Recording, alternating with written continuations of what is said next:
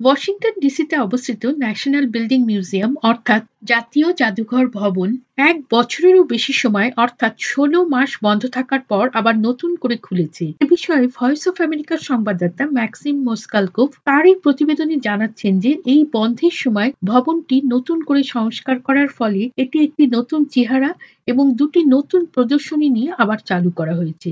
জাতীয় জাদুঘর ভবনের প্রদর্শনী বিভাগের ভাইস প্রেসিডেন্ট ক্যাথি ফ্র্যাঙ্কেল বলেন We have been open for one weekend only so far. We are we are limiting our hours and our days. We're only open in here this. আমরা কেবলমাত্র গত সপ্তাহের শেষ থেকে জাদুঘরটি খুলেছি এবং আমরা এখন কতটা সময় খোলা রাখব সেটাও ঘণ্টা এবং দিনগুলো নির্দিষ্ট করে করছি এবং এই সপ্তাহের শেষে এখানে যথেষ্ট ভিড় হয়েছিল। উদ্বোধনী অনুষ্ঠান উপলক্ষে জাদুঘর যে নতুন দুটি প্রদর্শনী চালু করেছে তার মধ্যে একটি মাস ডিজাইন গ্রুপকে উৎসর্গ করা হয়েছে। এরা এমন একটি সংস্থা যারা টিবি কলেরা এবং ইবোলার মতো রোগের বিরুদ্ধে লড়াইয়ে সহায়তা করার জন্য প্রকল্প তৈরি করে। এই জাদুঘরটির উদ্ভাসন বিকাশকারী ক্যাটলিন ব্রিস্টাল বলেন They found that by sort of creating as much outdoor space as possible in their design of these healthcare centers, they really help reduce the risk of disease transmission.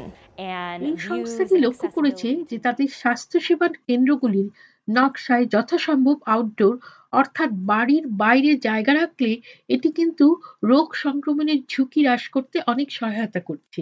এছাড়াও তাদের নকশার এটা একটা অংশ যাতে বায়ু চলাচল হতে পারে এবং সূর্যের আলো ভালোভাবে পাওয়া যায়। তাছাড়া প্রকৃতির কাছাকাছি পৌঁছতে পারার জন্য সুন্দর প্রাকৃতিক দৃশ্য দেখারও সুযোগ থাকবে। দ্বিতীয় প্রদর্শনীটি যুক্তরাষ্ট্রে যারা বন্দুক আক্রমণের শিকার তাদের প্রতি সম্মান জানিয়ে একটি স্মারক প্রকল্প যার শিল্পী হ্যাঙ্ক উইলিস থমাস এবং আমেরিকার বন্দুক সহিংসতার বিরুদ্ধে সর্ববৃহৎ অলাভজনক সংস্থা Everytown for Gun Safety তহবিলের সহযোগিতায় মাস ডিজাইন দ্বারা তৈরি করা হয়েছিল সহায়তা তহবিলের ঊর্ধ্বতন পরিচালক নোলে হাওয়ে বলেন 58% of the American population has been directly impacted or someone they love has been impacted by gun violence. Obviously, it's it's a way to American জনসংখ্যার আটান্ন শতাংশ বন্দুকজনিত সহিংসতার ঘটনায় হয় নিজেরা সরাসরি প্রভাবিত হয়েছেন অথবা তাদের প্রিয়জনেরা এই ঘটনার দ্বারা আক্রান্ত হয়েছেন বছরের পর বছর ধরে আমরা তাদের স্মৃতির উদ্দেশ্যে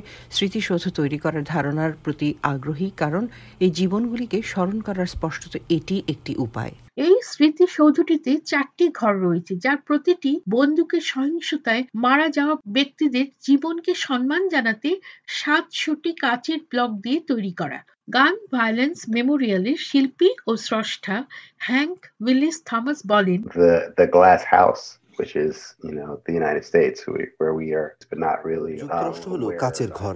আমরা প্রায়শই অন্য দেশের সমস্যার দিকে নির্দেশ করে থাকি এবং সেগুলো নিয়ে যথেষ্ট সমালোচনা করি। তবে আমাদের নিজেদের সমাজের দুর্বলতা সম্পর্কে আমরা একেবারেই সচেতন নয়। গান ভায়োলেন্স আর্কাইভের তথ্য অনুযায়ী দু সালে বন্দুক সহিংসতায় প্রায় কুড়ি হাজার আমেরিকান নিহত হয়েছিল। বন্দুক নিয়ে আত্মহত্যা করে আরও চব্বিশ হাজার মানুষ মারা গেছে প্রদর্শনীটি দু হাজার একুশ সালের পঁচিশে সেপ্টেম্বর পর্যন্ত খোলা থাকবে এবং দর্শকরা কিন্তু বিনামূল্যে প্রবেশ করতে পারবেন।